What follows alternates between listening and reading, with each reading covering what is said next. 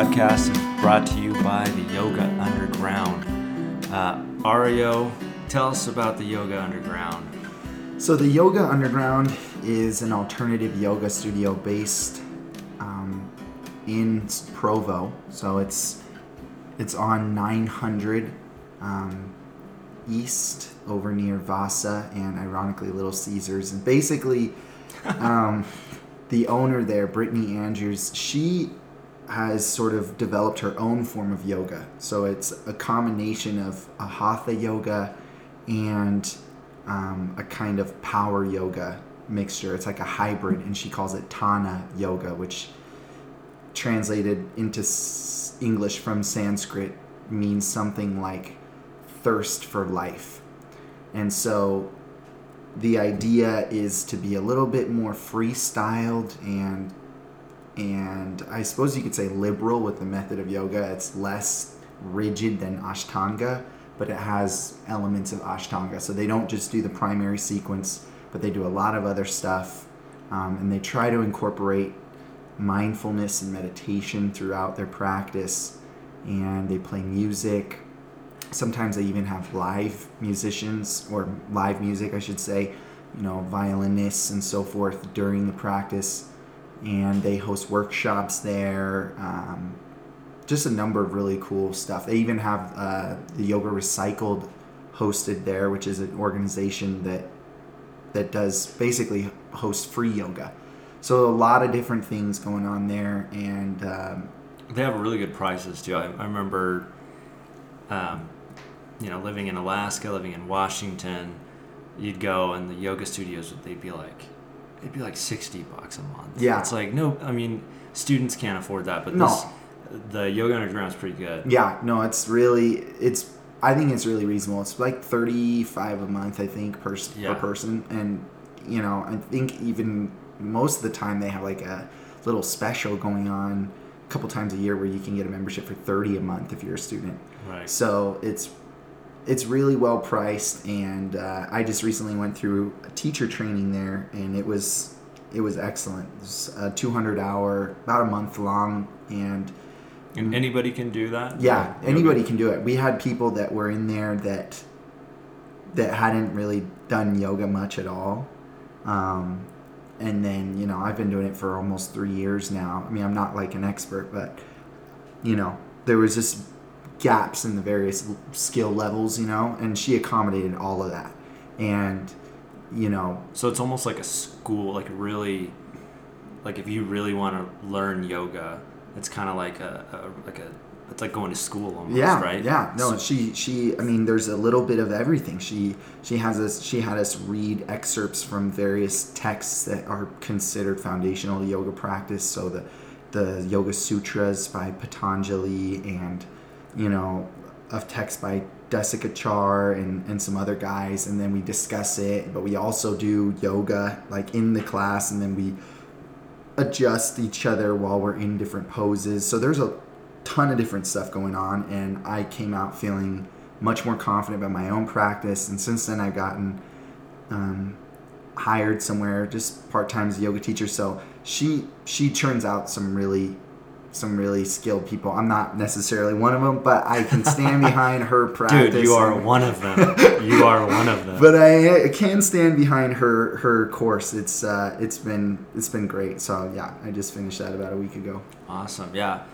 Yeah. Yoga Underground's a great place. Go there, check it out, you know, see what you think. And uh, I think, I mean, my experience has always been really good there. I've loved it there. And it's good exercise, even if you're not like, maybe you're not into the whole Eastern, you know, philosophy or anything. It's, it's good exercise. Oh, yeah. And a lot of people go there just for that, and that's fine, right? Yeah, no, ex- absolutely. Like sometimes I, I can remember back at the old location, we had a few BYU football players come and and uh, even these guys really started enjoying it and got a few of them got memberships, you know, because they you know they come in and they're thinking maybe they're a little skeptical at first, their girlfriends brought them or something, but I think they realize like this is next level. So- yoga. It's so lame. yeah, but you know, you get in there and you start doing the handstands and the inversions, and all of a sudden your forearms are burning. You're thinking, okay, this isn't you know as easy as I thought. You know, Yeah, these big old buff football players start quivering. You know. yeah, dude. They're sweating and everything else, and so yeah, it's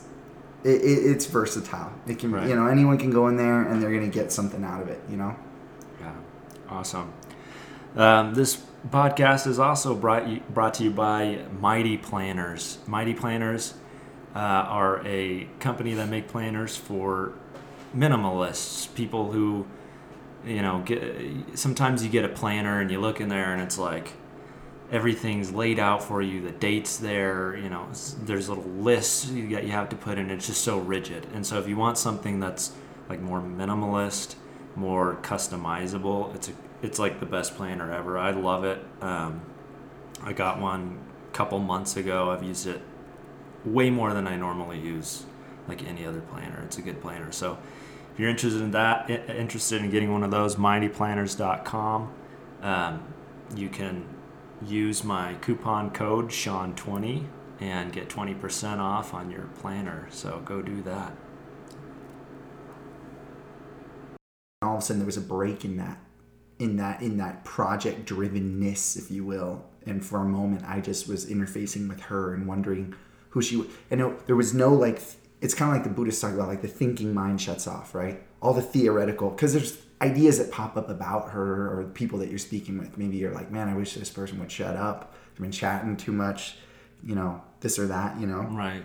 but when the thinking mind shuts off, it's all of a sudden it just you're in the experience rather than being outside the experience, looking on the experience, right? Right. You're like not meta anymore. You're just you're in it, you know. And so I'm like looking at her face, and this is gonna sound kind of weird, but like seeing all the contours of her face and her eyes and like her body language, and really just speaking with Robin, you know, and that's it. The, I'm not thinking That was her about name? Yeah, that was her name. And not thinking about speaking with Robin or not thinking about not speaking with Robin, just speaking with her. Right. What so? What do you think made you like? Is that normal? Do you do? Does that happen to you throughout the It day, or do you think it was just like some weird connection, maybe like spiritual connection you guys had, or just like, I or just just the right time of the day or something? it's so weird. Yeah, I'm not sure what it is because number one, it doesn't happen very often. Like I can't say that that happens like not even close to once a day, dude. And then number two, I don't think that there's anything about her particularly that elicited that experience. So I don't know what it was, but there was maybe just a sense in which lately I've been I've been I don't know if I told you I got this app in which it's it's based on this custom that they have in the country of Bhutan. So it's over near Nepal. Super small country, dude. I think there's there's you know I feel like there's like 45 people that live there. But anyway, you know, they they have this custom where they remind themselves of their death five times a day. And so this app, that's what it does. You get the app, and then it gives you a reminder. You know, every so every so every so few hours, and basically you click on the reminder, and it opens up a quote about death. The idea is to remind you about your death. wow. And I've been thinking a lot more about my death and sort of thinking like, um, trying to, I don't know if the word analog, analogize, make my life analogous to this idea of driving down the street and you're you know, there's a red light far ahead and you speed up to the red light only to have to stop once you get there. And there's a sense in which that's what happens throughout our day. We were so we're so much in a rush to get to a place that, that that it's not clear why we would ever need to be in a rush if that makes sense. right. It's kind of a hard So it's kind of like people when they go to work, they're just it, they're not even thinking about enjoying work or being at work or just like even being present while they're at work. They're thinking about the end of the day. I'm gonna be, you know, sitting on- on the couch or whatever, Right, or, or like even just seeing a friend or whatever. Yeah. whatever it is, it could be a good thing, you know. And then the irony is, though, is that I think that that mentality takes root in the mind and it doesn't go away. So that when you get done with work and you come home, You're still you continuing st- in that. Exactly. Yeah, you have to be practicing staying in the present in order to be in the present for the time that you want to be in. Right, exactly. So if you're just just not paying, not being present at all through work, right? Right. It's going to be the same when you get home. There's Yeah. going to be no because it's a practice. It requires it's like a skill. That's you know? right. Yeah. And there's always, again, going back to our earlier discussion today about being project driven creatures, there's always going to be some further project, right? So when you get home from work, it may seem as though like your project at work is just to get home so you can be with your family. But once you get home and you're with your family, you find that there, in fact, that there is another project that really now you're thinking about the next day at work, or you're Right. thinking about the vacation that you're going to take with your family two weeks from now. You see what I'm saying? So it never fully stops. It's like you said, it's an attitude that has to be cultivated as opposed to some kind of external space that you'll find in your life in which the present is just presents itself to you, you know? Right. The present will never present itself to you. You have to present yourself to the present kind Right. of. Right. And it has to be constant. Like it's got to be consistent effort, right? Right. Like yeah, it does. It's not easy to be in the present. No. Like we, I mean, you have been doing this yoga thing, right? Yeah. For a long time, and we both have been practicing meditation. Yeah. And yoga to some degree Right. as often as we can for a long time. Since basically since we've known each other. Yeah, absolutely. And And I don't, in some I'm ways, not I'm even like, close, Dude, I'm so- not even close. in some ways, I don't even know if I've like improved. I hope I have, but I'm oh, like, Oh, you have, dude. You have. You definitely have. I think. I mean, the fa- the very fact that you can think about these things and observe them and just like notice the problem, you know, right. Means something. I would hope so. I mean, I think I'm definitely aware of the fact that I'm not in the present a lot of times, you know. Um, but yeah, I mean that's and that's you know one of the reasons why, of course, in yoga and in meditation, stress or, or emphasis, I should say, not stress, emphasis is is put on the breath, right? Because the breath is something that is like so constant, it can root you to the present moment you know? And i wasn't doing that obviously when i was with Robin it wasn't like speaking with this lady here at costco i'm okay let me bring my focus back to the breath. It was just something about it. I was just was speaking with her and looking her in her eyes and just this this encounter with this woman ripped me out of my theoretical abstractions or whatever this this reality that is oftentimes mediated by my thinking all the time. Mm-hmm. I was ripped from that in which I was just interfacing with just her. Do you think that's a product of all this effort you have put into meditation and mindfulness, or I do you mean- think that it's almost like disconnected and it was something else entirely? I I want to. It would be cool to be able to say that it's a product of the mindfulness and whatnot, but I I don't think I Dude, you could don't know, lay yeah. claim to that, dude. Because That's good. I mean, I, that's good to be honest. Like some people, yeah, definitely. Right. It's all my effort. it's all the effort I put in. It's led to this. You know, this is so stupid. if it was, I'd feel like it'd be more often, you know, because I go to yoga like four or five times a week, and I'm not having these experiences at ladies with, with ladies at Costco. Let me tell you, you know, I'm not having experiences with my dang roommates. You know what I mean? And so it's what led to that. I don't know. I, I really don't. but know. it could be. It could be, yeah, So what we're saying is we don't know. yeah. We don't know, and we, you know, it certainly helps. I think to practice meditation yoga. I mean, that can't hurt, you know. Right. So, you know, I don't know. I uh, I think it's kind of almost part of me thinks that maybe what happens like if you remember the other day when when we were doing yoga together and you were practicing the handstand and we were talking about how like in your mind when you're in a handstand you think that you're straight when in fact your body's bowed out. And so you learn you know someone fixes your posture and then basically once you're able to memorize what that feels like as straight so to speak then you're able to more easily get into that posture yourself.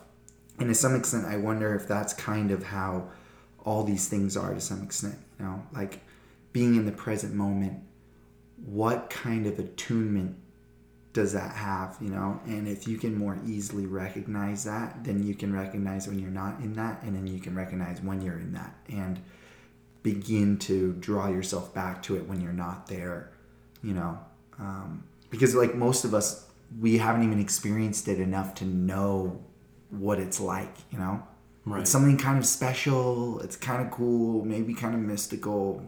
We're paying more attention who knows? But we don't even know that we're doing it when we're doing it you know Right. Yeah. I mean, even in that moment, like that you're talking about, you know, when you are in the present, right? yeah Even just to get to that point, this is hard. It's kind of hard to explain what I'm thinking, but it's like there's there's a space between when you start meditation, right? And Right. they tell you focus on your breath, focus on your breath, or count even like they'll Yeah. say count one, two, three. right that's not actually what meditation is. Right. That is trying to train your mind to be able to get into the meditation. Yeah, yeah. Right? Which is like that takes effort just to get to the point where you could actually allow yourself to get into meditation. right So it's a it's a struggle, dude, and every day you just have to make it's like subtle discoveries.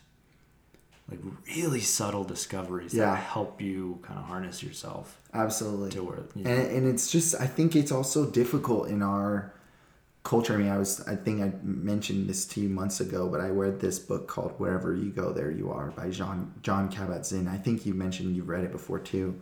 And in it he talks about how you know it's so easy to always find yourself doing something mindlessly. It's very difficult to find yourself doing something actually mindfully. And it's really difficult. In fact it's almost just absolutely it just doesn't happen to do nothing mindfully. So it's like you know the idea of meditation he's he he's he shared this funny anecdote where he said uh, you know something like people ask him what he tries to train people to do you know at the john hopkins hospital. And he says we're trying to get people to do nothing you know? And people are kind of weirded out by that idea but he really honestly means it when he says set aside 30 minutes of your day to just sit there and do absolutely nothing. And it's way harder than most people think because your mind's actually going in a hundred different directions and you're used to trying to attend to multiple tasks and actually doing none of them very mindfully at all you know?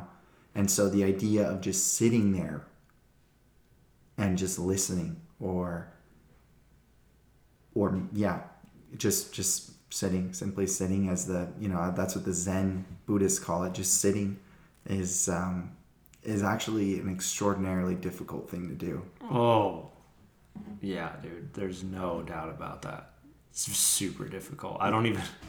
I don't know if I've ever just been able to just sit there, yeah like, and my mind be like completely at ease or whatever, or in the present moment for more than even like just a few minutes. right Like my maximum time, maybe three minutes. Yeah. But even those three minutes, dude, are when you're done, it's like you just, I don't know, it's like you just, your mind just took a rest that it's never taken before. yeah And it just feels really nice. And I, I think it helps you restart, you know, or like, it just helps you get over things that maybe you're not even aware you need to go get over. You know what I mean? Like it's, yeah. it's like a refresh button, like you know, when your computer starts acting up, and like you just sometimes you just need to reset it. Yeah. right? that's what it's like. yeah even And- for just a small amount of time, three minutes. Right. that's all it takes. Yeah, it's remarkable. Just a sh- it's almost like a power nap throughout your day. I mean, it can be, you know, I mean, if the day's 24 hours long, you think a 20 minute nap doesn't do anything, but we've all had those and we're like,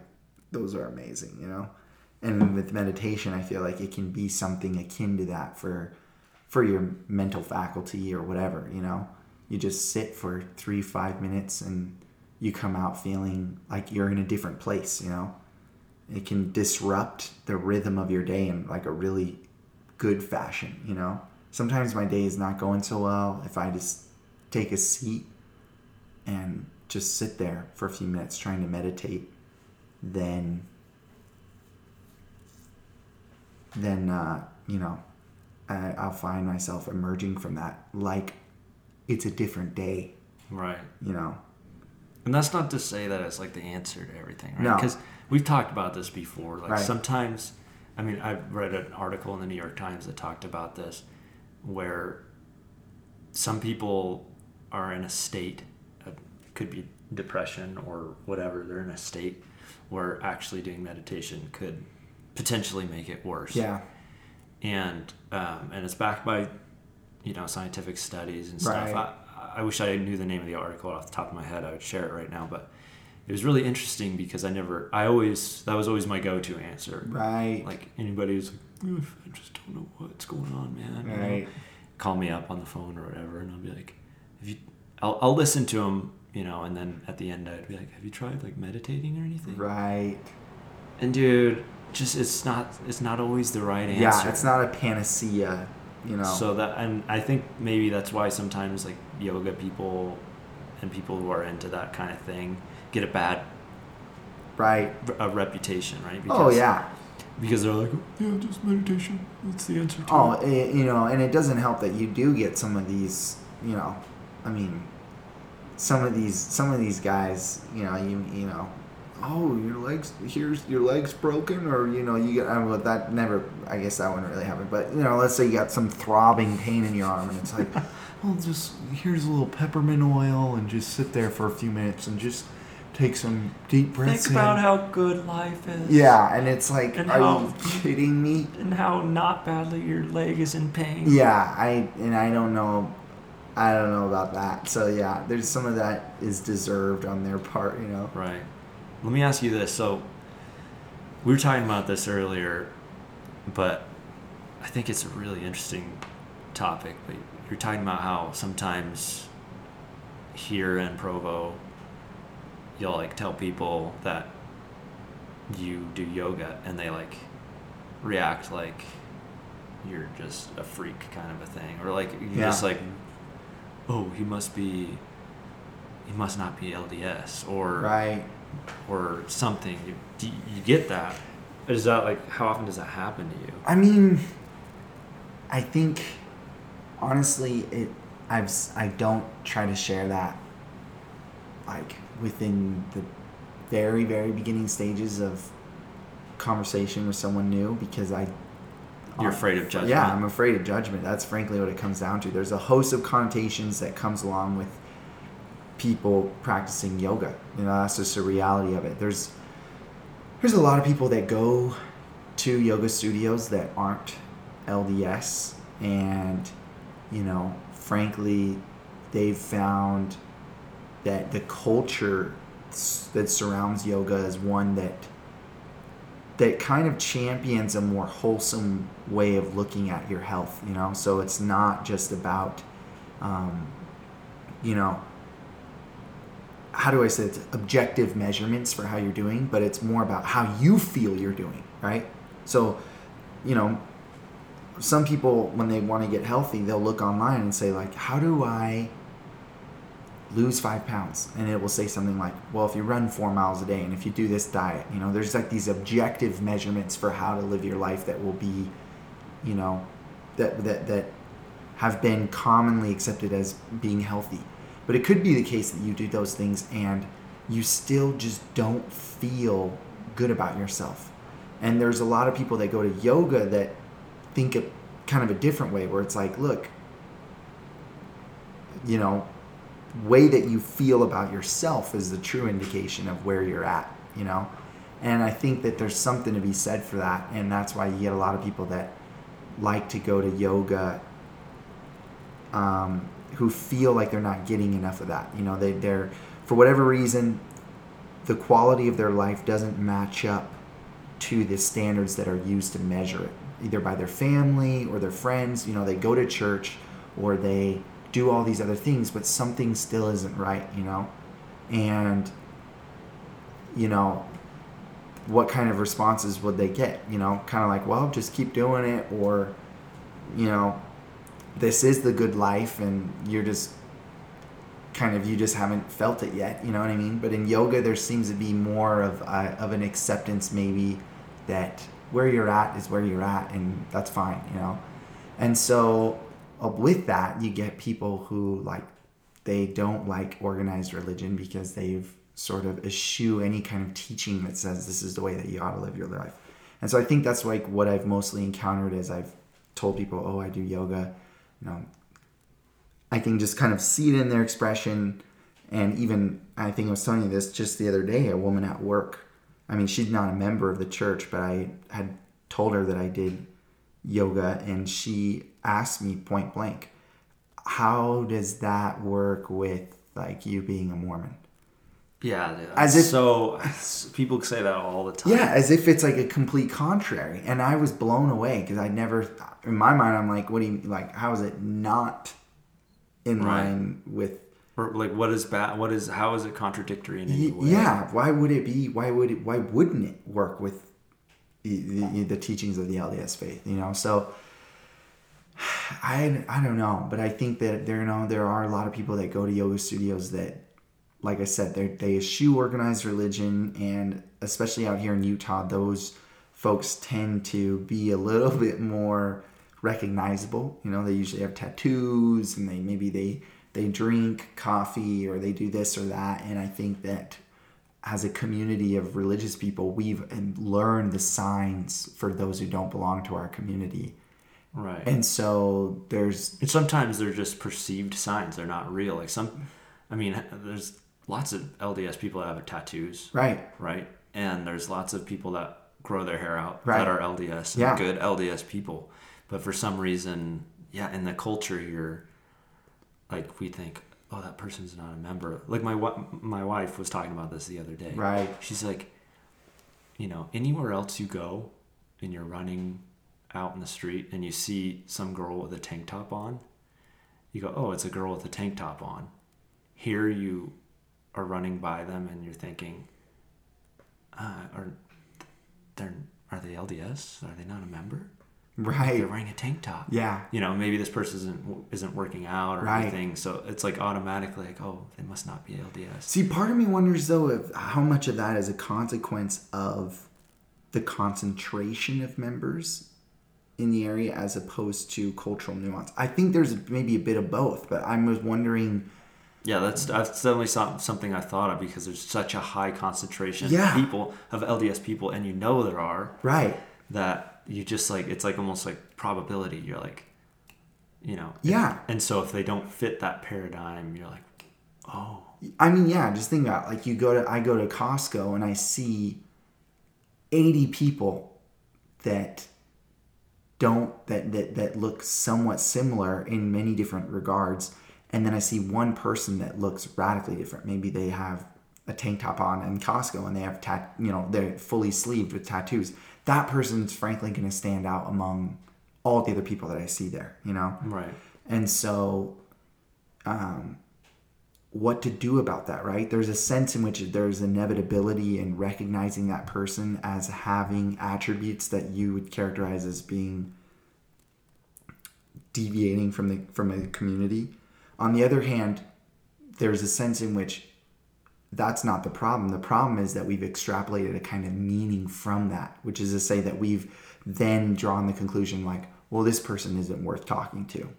You see what I'm saying? yeah, it's- so it's it's never just the fact. So some people would say like, well, you know, it's just natural that we're out here and like you notice people that are different. Okay, well, but is that really all that's going on in your interaction with them or your lack of interaction? Is it noticing that they're different or is it that you're actually extrapolating meaning from that recognition? right. And I've talked to lots of people that have been, I almost want to say the victim of that type of thinking Right. that feels super isolated in this community. Yeah. And that shouldn't be the case. Like, there's got to be some dialogue between Absolutely. like uh, uh, between those the two cultures or two. I don't even know what to call them. Right. Because there there are frankly a lot of non LDS people right. in even Provo, Right. Utah, believe it or not, Yeah. and a lot of people who have left the church Right.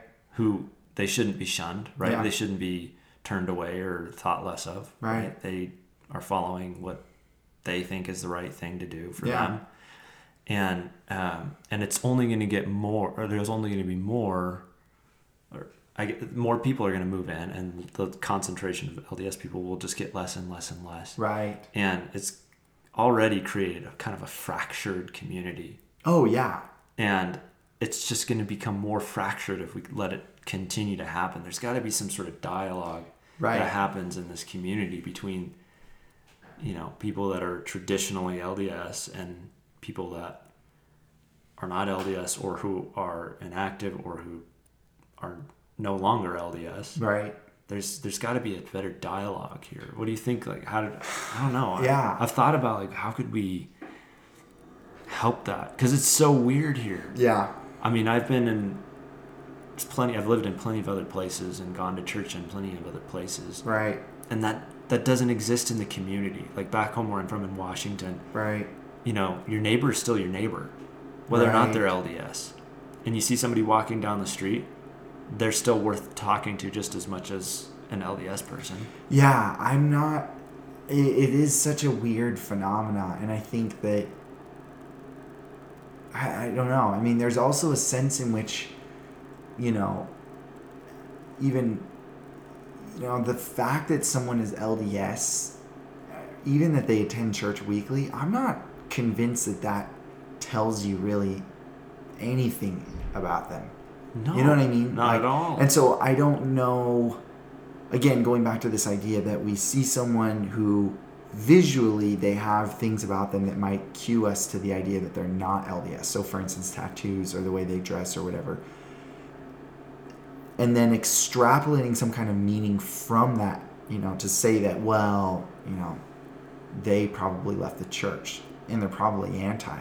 Or if they, even if they're not members, well, they, they clearly don't value their bodies because look at all the tattoos they have. Or, you know, they're probably, they're probably, they probably have these political views or they don't, you know, and superimposing those kinds of, you know, so attributes extrap in other words extrapolating that kind of meaning from just their appearance is really interesting because then we we turn around and do it at church just the opposite way right? So i see someone at church and immediately i say oh well they're here at church. They're dressed this way so they must be this kind of person. And it's not clear that either one of those is in fact right. In fact you know in church this is one of the probably one of the reasons why home teaching is so is suffering so badly within the church especially within these heavily concentrated mormon communities because everybody's going to church thinking that everybody else is just fine. And no one's really realizing the full gravity of the idea that we're all human beings and as such we're all flawed. The, the non-mormon that's wearing tattoos and tank top whatever doesn't matter. I mean smoking who knows? That person is is flawed you know I, I mean, just as much as the guy that's sitting next to you who's elders quorum president and you know what i mean like it reminds me of Uchtdorf's saying in, in priesthood a, a, a few i don't know a few how many sessions ago but you know referring to the idea that we all sin differently Right. you know and i don't think that's registered home with us you know No, I don't think so either. I think it's registered to some degree within the Mormon community, right? Mm. So like, you know, you see an LDS person drink like some some LDS people are just you know no caffeine, Right. None, no, Yeah. no, no Coke, nothing. And so then they see an LDS person who's drinking a Coke, and they think, oh, that person must be sinning or something right right? And that's so I think maybe within the community we've kind of gotten over that thinking a little bit. Like now I think when people see a co- see some L- other LDS guy drink a Coke, they don't think anything of it, Right, right. So I think within our own LDS community, that's it's definitely been the case, but not outside. yeah At least here in the Orem Provo area, right that that's thinking it is it uh, doesn't apply to people who don't fit the LDS The- yeah. stereotype, right? right So it's it's I don't know, it's fascinating, dude. Like, how do we? I guess just the, this what kind of brought us to even starting this podcast is just thinking about this this uh, frac- the fractured community. I I know people that feel so isolated, dude yeah just so isolated here in this community because they're LDS and just different. right You know, they grew up in a different place. It, yeah but and nobody takes them under their wing here. Nobody Right. talks to them. You know, because they're different. They're slightly different than like the cultural Mormon, Right. which is nothing to do with the teachings of Mormonism. I mean, it's yeah, and s- in that way, you know, I'm really grateful for, you know, I mean, and you know, kind of going back to sponsorship thing in the beginning, but seriously, going beginning my, I guess you could even call it a study in a sense at the Yoga Underground. Um, you know, coming from the CrossFit community, that's the what the exercise I was doing prior to starting yoga. Um, you know, having started yoga rec- basically on recommendation from my brother after having had a phone call one night where I told him how stressed I was about various things, and his simple response was, "Have you tried? Have you tried yoga?" And I kind of was like, "No," but I didn't really think that'd be very helpful. And he said something to the effect that just try it once and then tell me what you think. and and why I- not, right? Yeah, and I tried it once and I loved it and thought I'll get a membership and start going. And I think one of the things now that was so appealing when I look back is the fact that I immediately, I think maybe even within the first time that I went, recognized people that had certain values that I hadn't seen anybody anywhere else, right? People that that seemed to be yeah, I mean, I, I don't know. They just had values, you know. One one example might be an openness to learning about other religious faiths, right? So there's a sense in which, you know, for me anyway, growing up as a non-member in a home in which, you know, all these other religions were were sort of their ideas were floating around. I don't feel like that's a bad thing and and I don't really have a desire to just cut that part off from me, you know, and I feel like that's been part of my identity. And I would imagine it's the same for a lot of non members because a lot of non members, or I'm sorry, a lot of members of the church who are converts come from a different faith of some sort, you know? And so it really would make them feel at home if they were in a space in which we don't think of every other faith as simply the, basically the sum of their identity is an apostate faith, you know? Right. That's what it is. It, it's let me give you the James E. Talmage spiel. It's a broken off sect. You know, they have a piece of the truth, but not the whole thing. We you know? completely discount any good that could come from Right. that, that philosophy. The idea is, uh, yeah, we've got it all. Just you know, and I think that's that's it's damaging, dude. it's an oversimplification. I do think it's damaging because there's a lot of people, like I said, that have joined the church from other faiths, and it's not clear to them then how they can reconcile their former lifestyle with being a member of the church. You know, like all these good things then have to they they they become compartmentalized into this small area. You know. right. Um, This is not to say that every LDS person is like no, no, no, right? not at all. It just seems like a high percentage here in Provo, Right. In Orem, Provo, and probably lots of parts of Utah. and like you said going back for me that it was just important that i again feel uh, like i had other people within the mormon community that understood me with re- that regard and so back to what you were saying it's super important for people to feel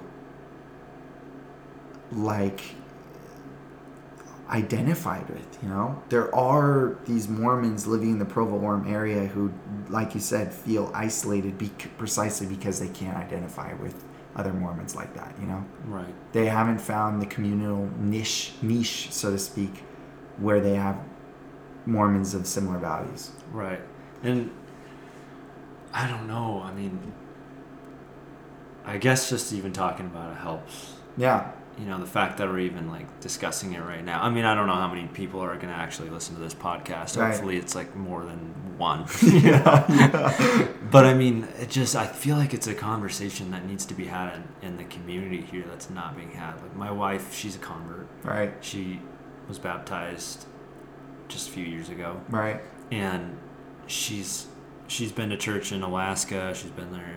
She's been to church in Oregon and Washington. So she's seen what like other LDS communities are like Right. that are a little bit just more. I don't know if it's just more used to other cultures or something yeah and um, and then we moved here um, for school, and it's been hard, dude. It's been really hard for her. It's been hard for me, and Right. I've grown up LDS. Yeah. But it's been really hard for her because she comes from a completely different background. Yeah. Like way different than what's here. Right. Right. And so there's almost not much like she doesn't see any effort by people to like understand that aspect of her. Like, yeah. They just want to hear about her conversion and and you know, that's great. Like Right. she really loves her conversion story and everything. But- Yeah.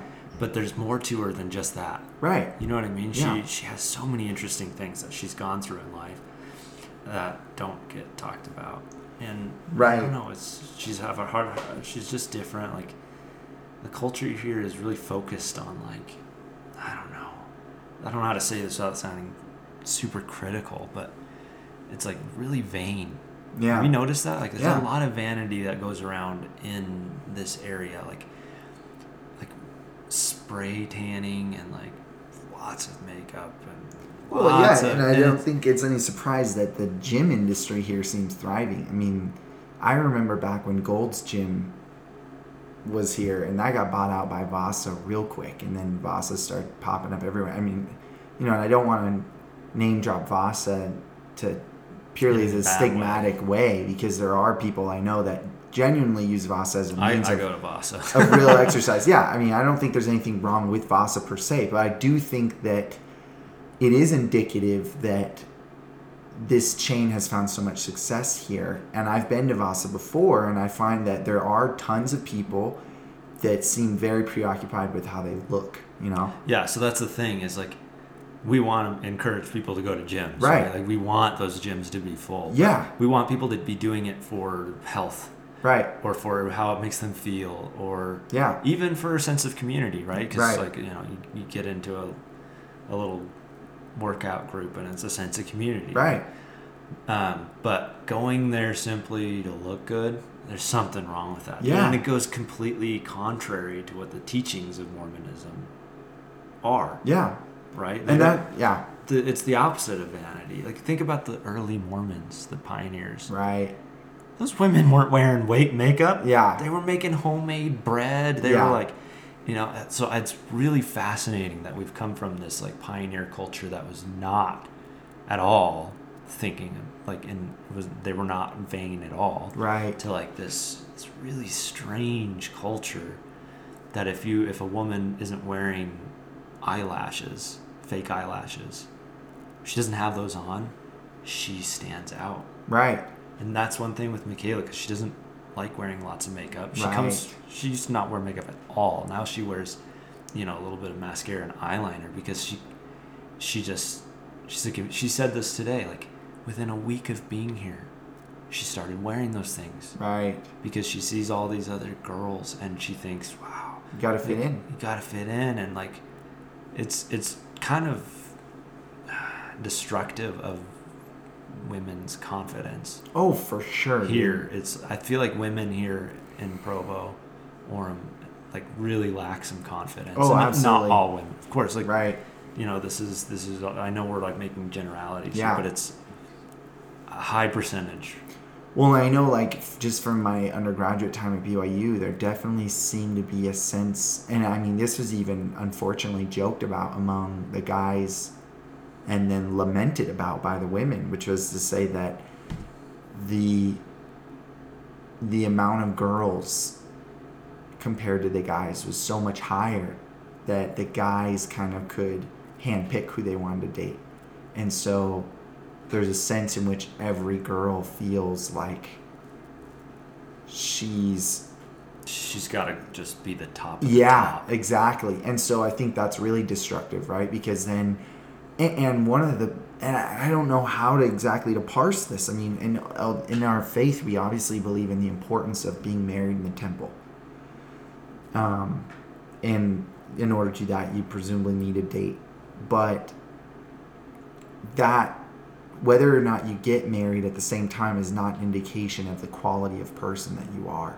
And so, but I think that it's been become associated with that. There's like a culture in which it's like, if you're not dating someone and if you're not married, you're not successful in a huge portion of your life. And to the degree that girls are more attractive and they're asked out on dates it seems like they are more successful because they're at least more headed towards eternal marriage and marriage in the temple right? And so there's a real sense in which girls that aren't being asked out on dates that don't fit the mold for what's considered beautiful out here feel i think like they aren't making the cut so to speak. And, Right. and they're not you know and that's got to be super destructive because there, there's a sense in which that's not entirely within their control.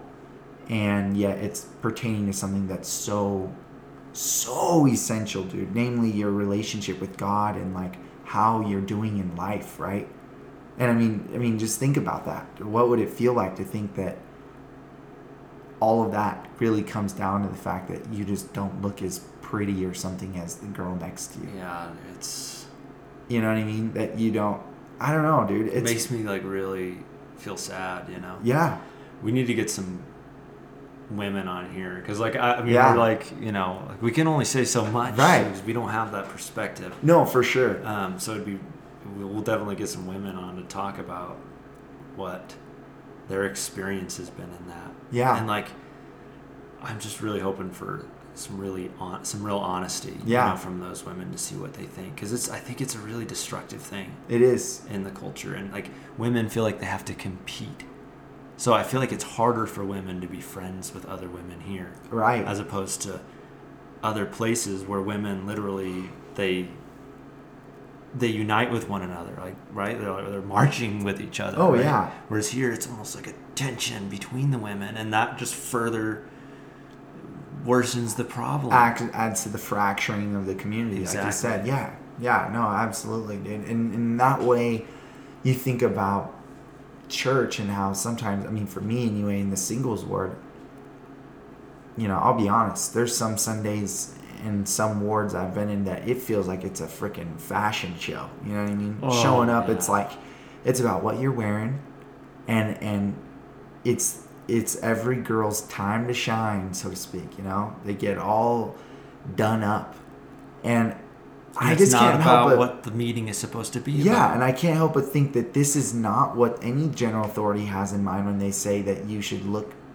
or anyone really the person who coined the term get get on your sunday best i don't think they had that in mind No. I, I sure hope not you know No. i think there's a sense in which it was to display reverence for god and and the ritualistic aspect of of the worship and not at all for what was going to be seen by other people you know Right. and it's slowly transformed into that because this is a time when you know social and you know might get asked out on a date after church and so little by little that becomes sort of prioritized over the actual worship you know which i think is really sad you know what i mean Yeah. because it turns church into uh like a circus you know it's not even really you know And the, honestly, dude, in wards like that, you could just feel it's like, what's the point of Right. being here? I'm not, you know, because there is a collective consciousness. Yeah. right? we've talked about this before, where like uh, even if we don't even aren't even aware of it, but every uh, uh, other people's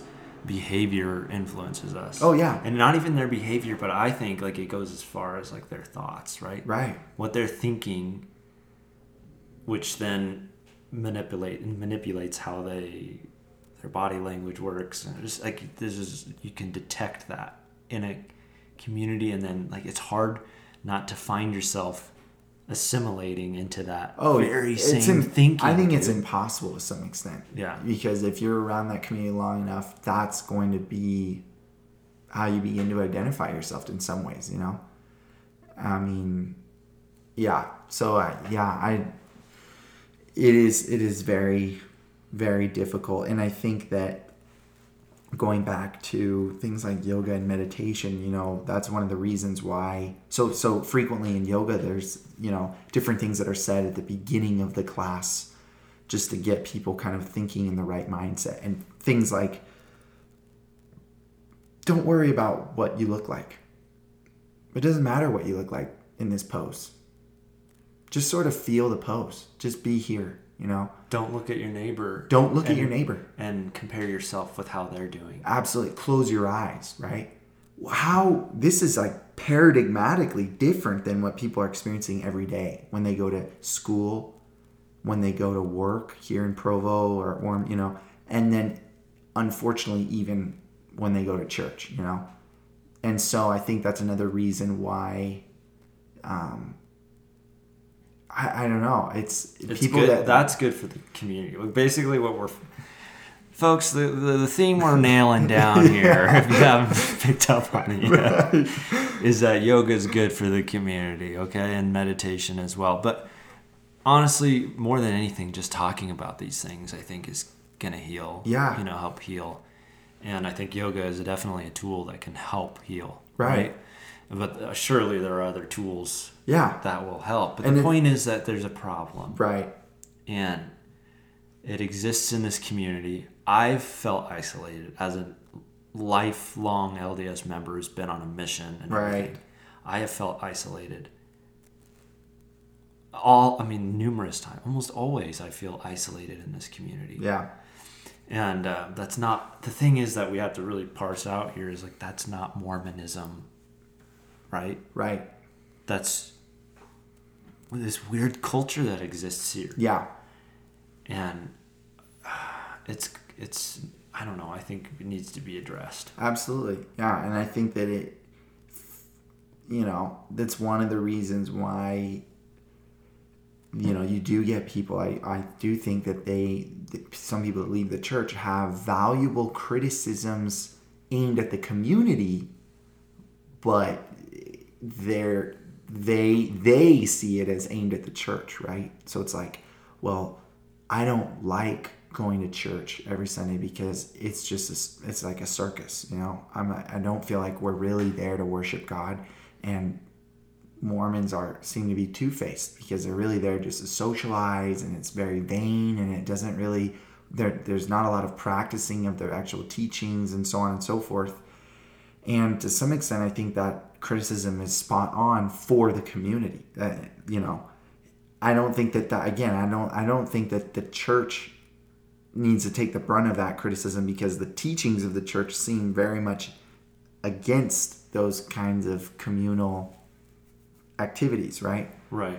But I mean, you know, for someone who hasn't lived in a community like you were talking about, you know, in Washington or whatever, where they've experienced a lot of different diversity within the church and a different different communal niches within the church, I could see why they would begin to associate all of that with Mormonism in general. And that's like really saddening to me, you know?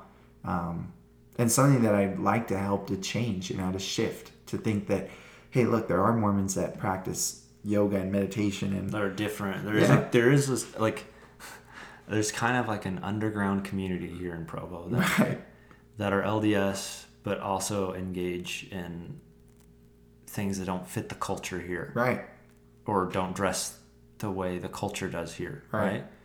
And so I think building that culture could be beneficial, you know? yeah. And- no, I, I absolutely agree. It's and we need we need. I mean, it started a little bit, but it we have a long way to go. you know? Oh, yeah, we do. We do have. I mean, I want to be positive. You know? I want to be like, yeah, we're gonna change. Things are gonna get better. But dude, it's a, it's, we're in the doldrums. yeah, we need, we need like a revolution or something, you know. Yeah, And the thing is, it's just, it really is hard for people not to equate the culture here in Utah and Provo and Orem and lots of places in Utah. right. It's not to equate that with, you know, whatever it is that.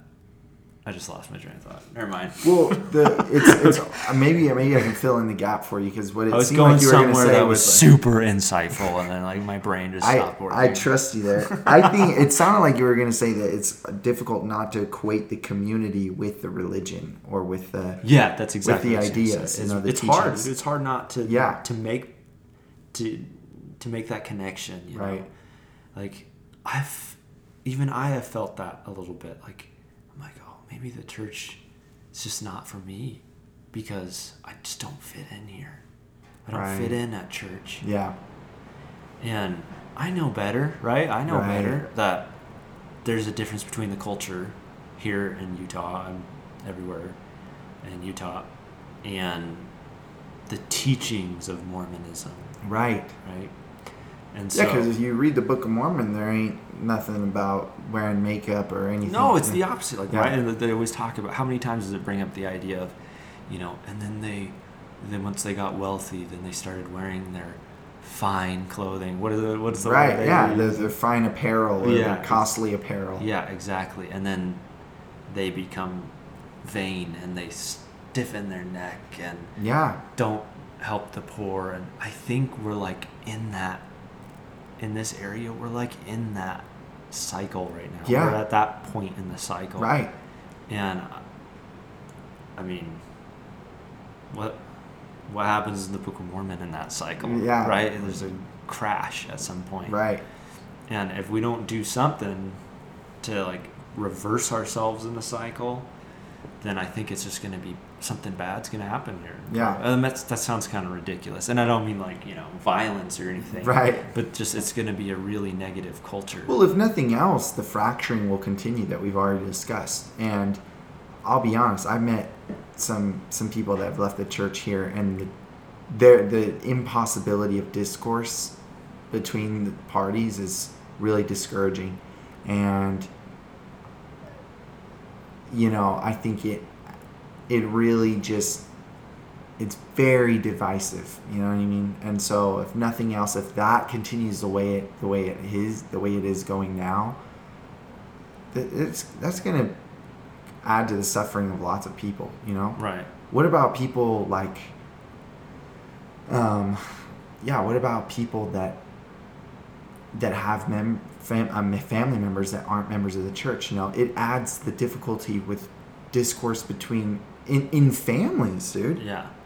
it's not it's not just friends right? It, this whole kind of fracturing that we're talking about is going to really begin to tear apart families as people find it difficult to have any kind of rational discourse with people that they that they love and have known for you know 20 years or something because they belong to communities that just don't see eye to eye on these you know and they can't even talk without there being tensions so yeah i think i think you're right and uh Yeah, people. I mean, it's interesting because I've known even people who are like just really strong LDS, and even were able to distinguish the culture from the teachings, but their brother or sibling decided to leave the church, right and then that sibling who's really strong sees how all the members treat their brother, and then that makes them leave the church too. Interesting. Because they see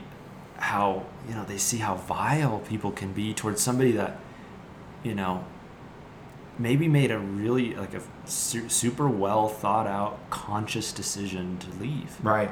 You know and for their conscious whatever for whatever reason they Yeah. that was the decision they made you know and that decision even though it's hard to see people do that and like as an, an lds person because you want people to be in the faith and, right.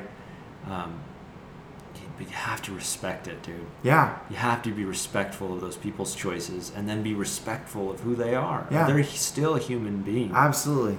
Yeah and i think that i don't know in this regard i'm just reminded of all the new testament you know situations that we find jesus in where he's teaching against the kind of I don't know what you call it, a kind of communal exclusivity that's practiced, you know? So when they see is it Matthew can you know and you know oh he's a publican or this or that you know and there's all these different situations in which we find Jesus chastising his own followers right for for practicing a kind of exclusivity if you will you know and I think that we look at those scriptures and we we kind of it's easy for us to point out like well you know see they, they kind they're of not up. doing the right thing Right, but but, we we, don't- don't, think about it uh, how Yeah. we are literally doing the same exact thing Right. You meet people that are vegetarians that get crap all the time from, you know,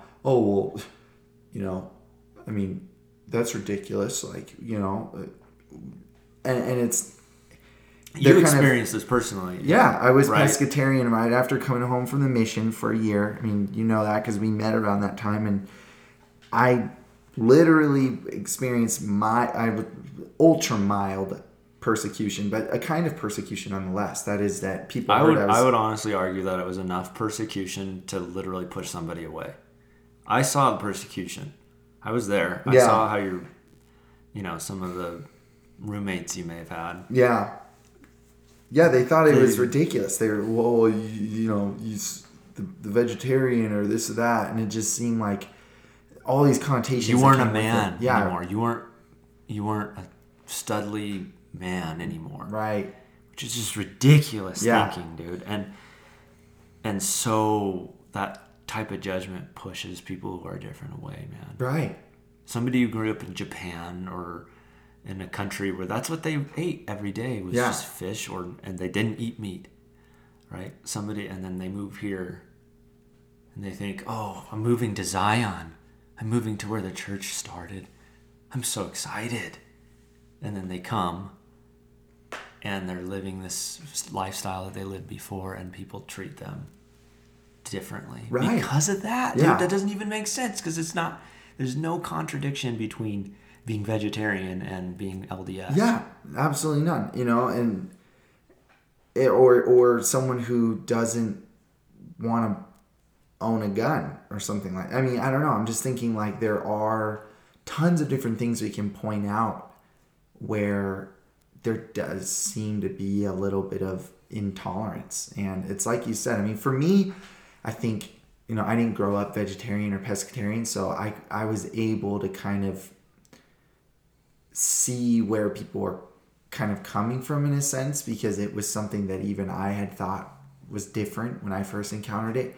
But like you said, someone who's like they're so inculcated in that, you know, not even just because they grew up with it. I mean, let's say someone was really persuaded by argument that that's the best way to live and they just they are 100% dialed into that. That could be a really tough thing for your own religious community to offer such you know castigation for for something that you find so important you know? Yeah.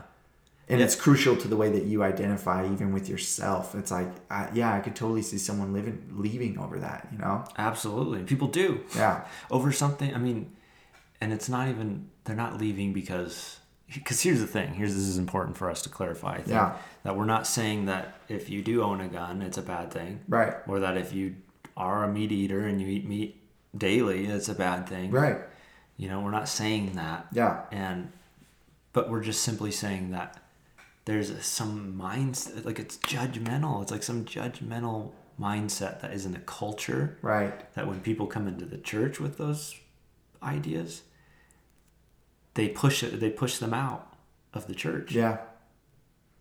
And so it's it's really destructive for the LDS community. And if, I think it's got to be addressed. Like if we want a happy good unified wholesome community. There's got to be some bridges built between yeah i think that i, I wonder where i mean to take it even more philosophically where does where do uni- unity and uniformity touch or depart? You know i mean like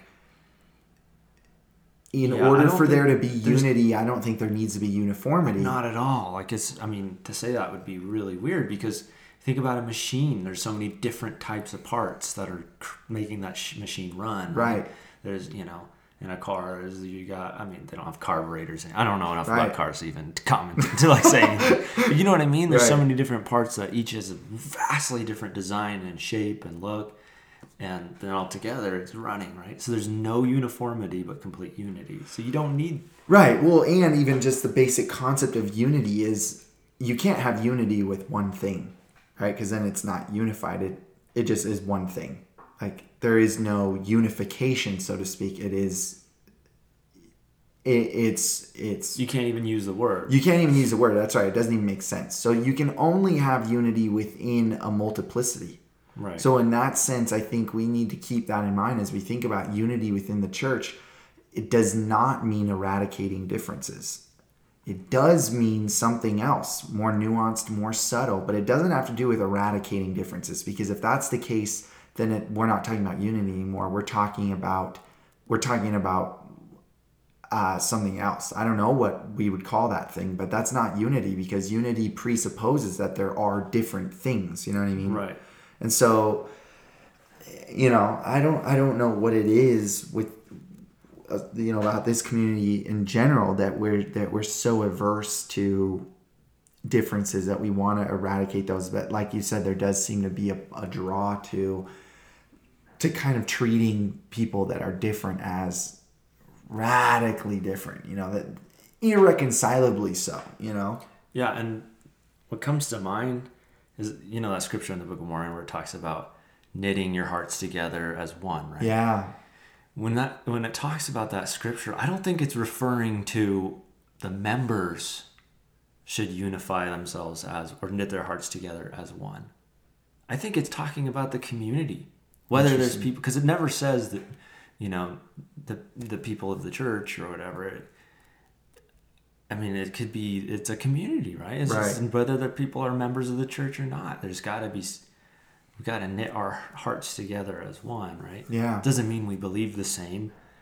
And I don't think we're like with this podcast. I don't think we're trying to like convert people no to LDS. No. I think we're just simply trying to have a dialogue, a dialogue that I don't know, like bridges. I don't even know. Like it's we just need some sort of right way to to just make the community a little bit more tolerant of Yeah. one another or this because the thing is it bleeds into everything it bleeds into like friendliness in the stores like when i go to a store in in many other communities you know people say hi and smile and nobody gets mad at each other or on the roads driving on the roads in other states or other communities people are a little bit more tolerant. But here everybody's just it seems like people are just angry and like on the road nobody's like no like rarely does somebody go wave you in ahead of them. Yeah. You go into other states people wave you in all the time. Right. It's, it's like a daily thing that somebody's waving you into the lane. Right.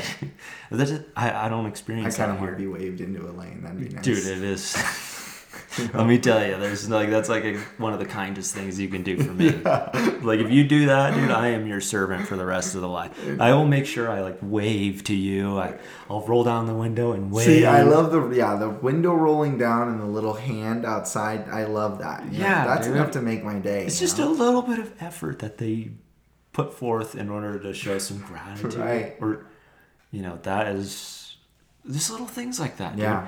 I, I mean this is super conjectural to say that there's any connection between what we're talking about and you know the traffic the way the traffic treats each other. Right, right. but i don't know man. It's something to think about. There who know, there might be a connection there. Yeah, and one way or the other it's happening. It's Right. it's a real thing. I know from my own from my own personal experience and a lot of friends that i have that either have left the church or they're not members that live here and they just it's hard for them dude yeah, and it creates a really bad reputation for lds people right. and I think this is especially um, apparent in Salt Lake City. Oh yeah, dude. You know no, I mean? nowhere else is the are the polarities so striking. You know. Right.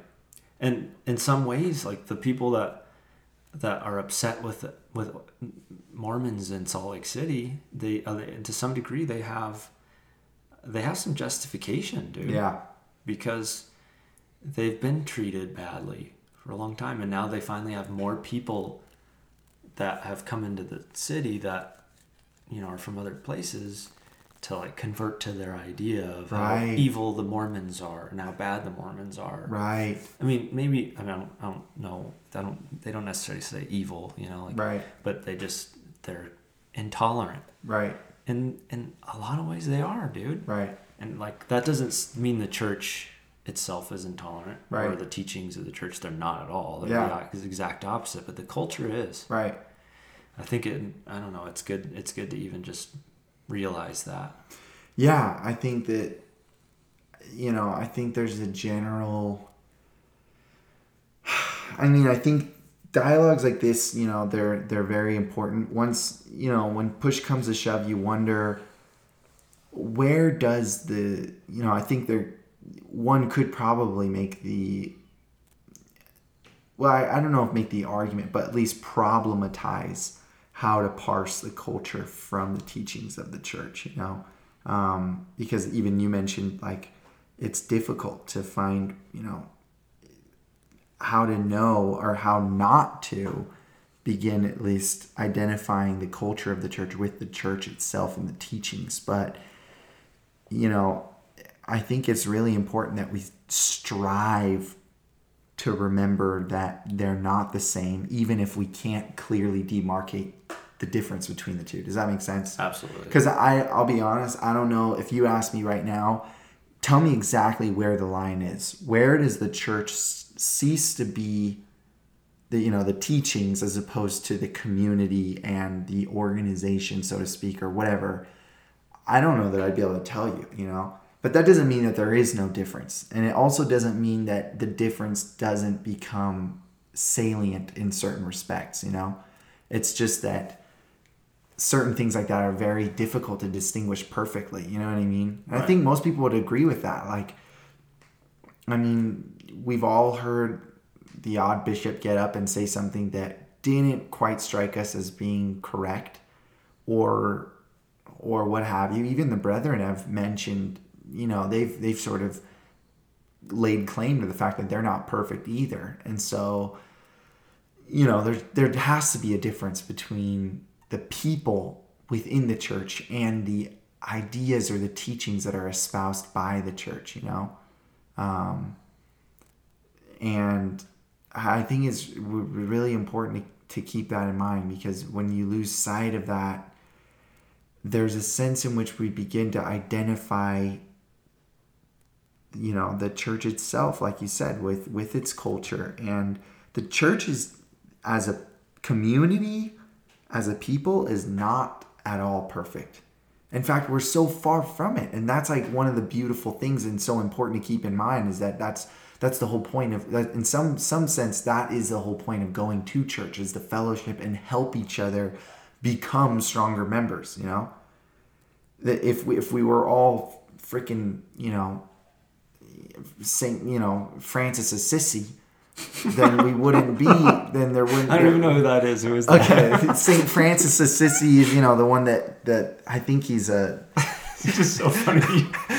the way you said that was beautiful, dude. I just, you know, I'm, that, you know, this is the guy that I think he he's mythologized as having spoken with animals and a number of things. I I just remember this from my my Catholic upbringing, but uh, Uh, you know, he was a good man. He wrote a lot of different stuff, and point is, if all of us were like that, then there's a sense in which we wouldn't have Sunday school or priesthood, at least, you know Right. maybe just the sacrament but there there's a whole lot of other components of the church that would immediately become unnecessary why even go to institute we don't need to learn anything more we're already practicing the law you know what i'm saying Right. so i think we forget the context in which the the meetings and and the practices in the church within that they that they are able to have value they have value because we're so flawed you know what i mean Right. that we need the atonement. So it doesn't make any sense for us to begin to chastise or castigate or see other people as lower than we are or that their differences are somehow indicative of their fear inferiority. That makes no sense. No, dude. It literally, there's literally no. I'm sorry, that was a little close to the microphone. there's literally no logic behind that. Yeah. Thinking at all. It's completely antithetical. I don't get how that. How do, how do we get to that? Yeah. Like how how do people make that logical leap? Do you think it's just they don't? It's like something that's comes from.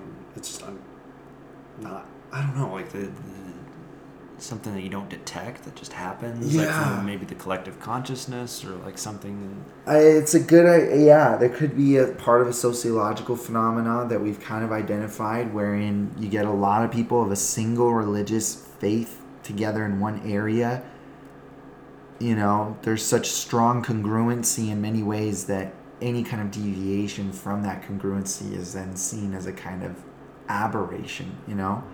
Could be something like that, or, you know, I, I yeah, I'm not, I'm not, I really don't know, but The cool thing that I'm I'm I'm really excited for for this podcast is to just because the thing is right now you and I are both LDS, right, and so we're having this conversation, and we're like kind of guessing what what the non-Mormon Mormons or the uh, like ex-Mormons or whatever are thinking, right, right? And um, so I don't know. Maybe it's not. We're not really achieving what our goal is, which is to create a dialogue between those right. two people. We're just talking. Yeah, we're two Mormons talking. so what I'm excited about is to have some other guests Yes. who have experienced these things because they're not members or they're ex-Mormons or whatever the reason is. Right. They've experienced how difficult it is in this community, and um, just to hear their thoughts, and you know, we're gonna. I think that we'll see. You know, some respect between each other Right. like I don't imagine we're gonna if we bring a non LDS person in here who's lived in Utah for a long time. I don't think they're gonna come in and just you know dog on the Mormons the whole time. If the purpose of this podcast is to create a dialogue between each other and that respect between us and them, I think could just give like a little bit of a taste of how the community as a whole could be if we Right. engaged in that same sort of dialogue with Yeah. one another, you know? Absolutely. So I'm really excited to get some people on yeah, me too. No, it's have true. a different perspective on things Than than, we do. than two LDS guys, you know, went on missions and whatnot. So, yeah. no, um, and it, I think yeah that it could be like you said archetypal for what could for the kind of transformation that that could happen within the within the community, you know. And it I mean, I don't expect we'll be able to anticipate exactly all the things that might be said, but that's precisely the point. I'm not going to be able to understand or conquer all of the objections that are maybe raised, but I you know, that that's not necessarily the point, you know. The point is that I'm willing to listen and some of them I might even agree with and those that I disagree with, that's fine, you know. That's not right. that it's not that's not it doesn't need to become a point of contention or or verbal violence so to speak you know Right. And I think the other thing that's important too is um, that you folks that are listening, Ari and I are we're not perfect at this either. Oh, yeah. Like we make lots of judgments every single day from the perspective of an LDS person. Like right you know it's we're a victim of the of the collective consciousness Yeah. as we've been talking about. And i think you know kind i'm kind of a little bit nervous i guess to kind of go down this dialogue we're going to have with people. Right. Because it's going to have to cause me to look inward a little bit. Yeah. And i mean I th- yeah i think i think that i don't know like it's got to be a good thing right oh for sure i think it's gonna be like a just to thing. get a little self-reflection Yeah. is going to be good you know even though it might be a little bit uncomfortable i think that it'll in the end it'll help me be a better member of the church a better human being a better member of the community yeah i don't know i don't know maybe no I'm- absolutely i, I mean, could just be like i'm throwing out fluff i don't know No, Maybe. I think that's absolutely right. Like there's this is I mean this is slightly correlated, but there's a sen- and I do kind of want to bring this up and see what other people have to have to say about this. People who've left the church or whatever, but um within the church I've had the experience before of seeing other people go through really tragic affairs um, in life, you know, I mean, I'm using the word affair in the general sense of the word. Some Right, not the- happenstance. not like marital right, Yeah. although that could be something, but right you know, something really terrible happens to them, and the a response that's typically given is, "Well, there's a reason for it," and in saying that, I worry that in some significant sense, there's a turning away from the suffering.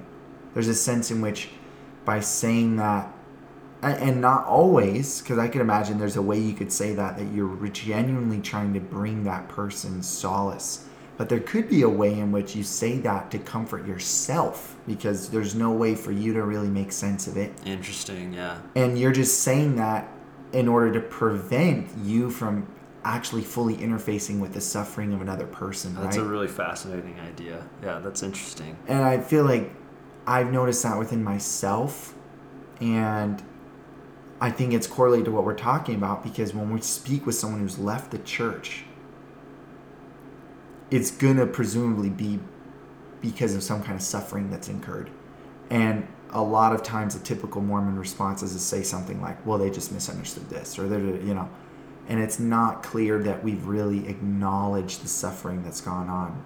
I think there's a subtle difference between acknowledging the suffering that's gone on and saying that the person's Eh, judgments that have come out of that suffering are correct, you know? Mm. Someone could endure suffering from people on behalf of the church, or, or I shouldn't say on behalf of, but members of the church, and then formed a conclusion about the church in general that may not be correct. But that doesn't mean that their suffering wasn't somehow valid. You know what I mean? No, yeah, exactly. And so, learning, like you said, to, to explore and navigate that really difficult niche where we are acknowledging the suffering of these other people without wishing it away or somehow, you know, summarily sort of dismissing it, as, you know, with a trope platitude or a trite platitude like, well, it, it all happens for a reason, or I'm sorry that you felt that way, but whatever. You know, I, right. it It's can't a, be It's a problem with you. It's not with right. with our community. Yeah. That's not I don't think that's the way Jesus would handle any kind of suffering, you know? No. There's Yeah. there's to we need to have patience and there's a sense in which I can't theoretically conquer that suffering. I'm, I'm not to be able to give you some nice little explanation for why it happened and then just kind of wish it away, you know? It's not to happen like that, you know? I, I need to acknowledge it and then and hopefully through that kind of acknowledgement like you said the bridge can be forged and we can have a genuine dialogue that's founded on i don't know some kind of mutual love you know Yeah, absolutely. Yeah, yeah. I'm looking forward to these these future podcasts, man. yeah I mean, I, I kind of want to talk about them right now, but we shouldn't because we don't have like we don't have like you know locked down commitments with people yet. But we've brought up some. I mean, we have some people who've expressed interest, right and so um, I think I think we'll see some interesting things. Uh, I think it's time to wrap up. What do you think? yeah no absolutely. I mean, we've been going for a while now. we have huh? It's been like two hours. dude. jeez We're, we're like Joe Rogan right now.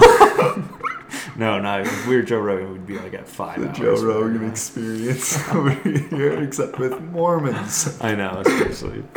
anyway, all right. Well, um, we'll see you later, folks. See ya. care. Maybe uh, next episode. have a good night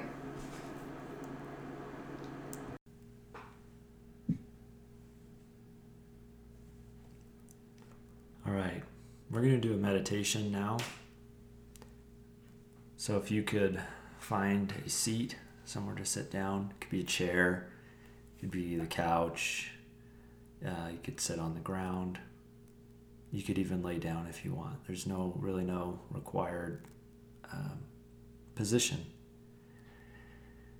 And as you're sitting there, just start paying attention to your breath your breath as it goes in through your nose and out through your nose, or in through your mouth and out through your mouth.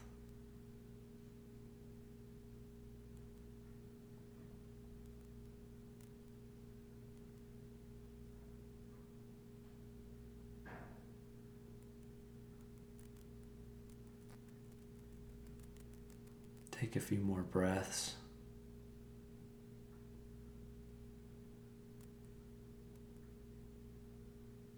Now, at the sound of the bell, we're going to be begin a meditation about your neighbor, and having love and compassion for your neighbor, whether they be LDS, non LDS, a member of another faith, member of no faith.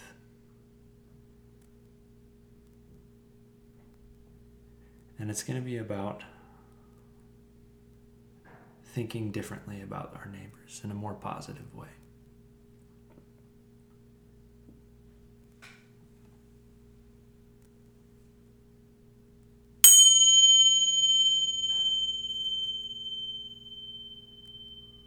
I want you to imagine yourself as you're sitting there. And I want you to imagine you or somebody else looking at yourself.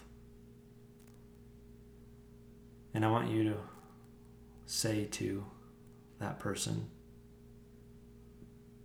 May you be well. May you be happy. May you find peace.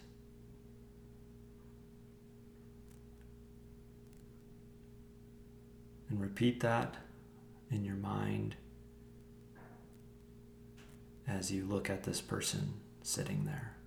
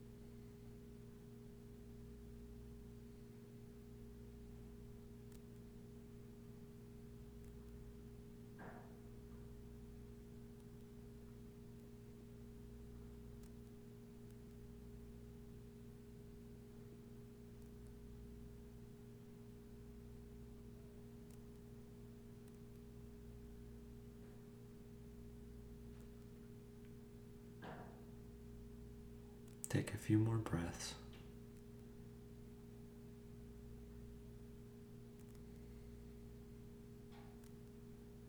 Now I want you to think about your neighbor. Think about your neighbor next door.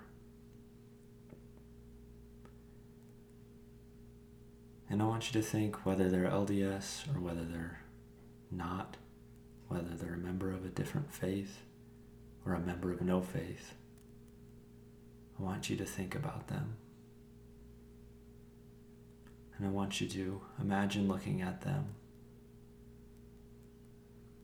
And I want you to say to them, May you be well. May you be happy. May you find peace.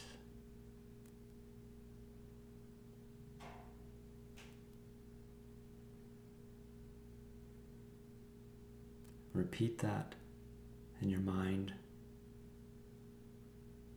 as you think about that person.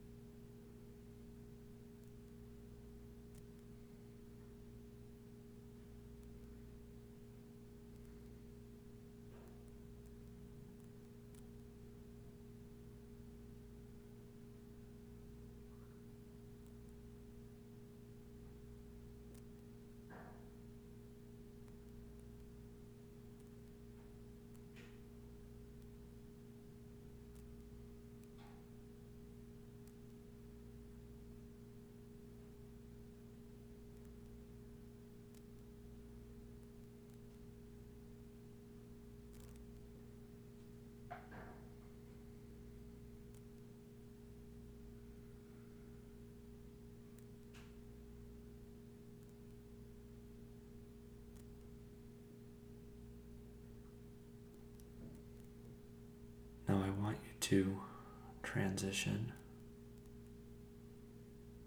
think about your other neighbor.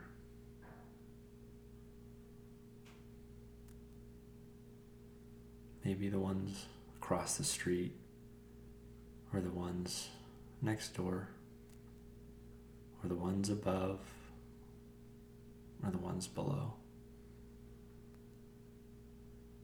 And again, whether they are LDS, non LDS, member of a different faith, a member of no faith, think about that person. And imagine yourself looking in their eyes and saying, May you be well. May you be happy. May you find peace. And repeat that in your mind over and over as you breathe and pay attention to your breath.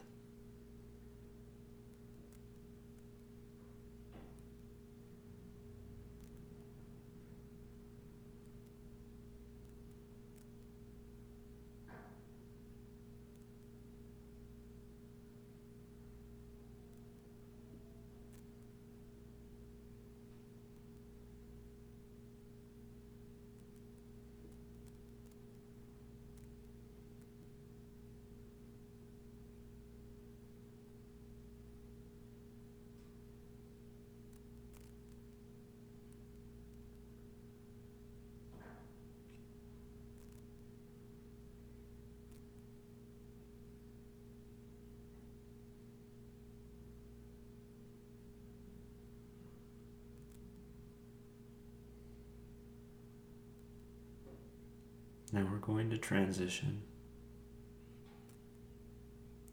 to the community as a whole. Whatever town you're in, even if it's not in Utah, I want you to think about your community.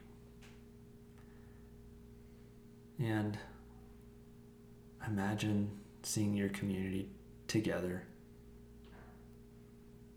and I want you to look at them and say, May you be well. May you be happy. May you find peace.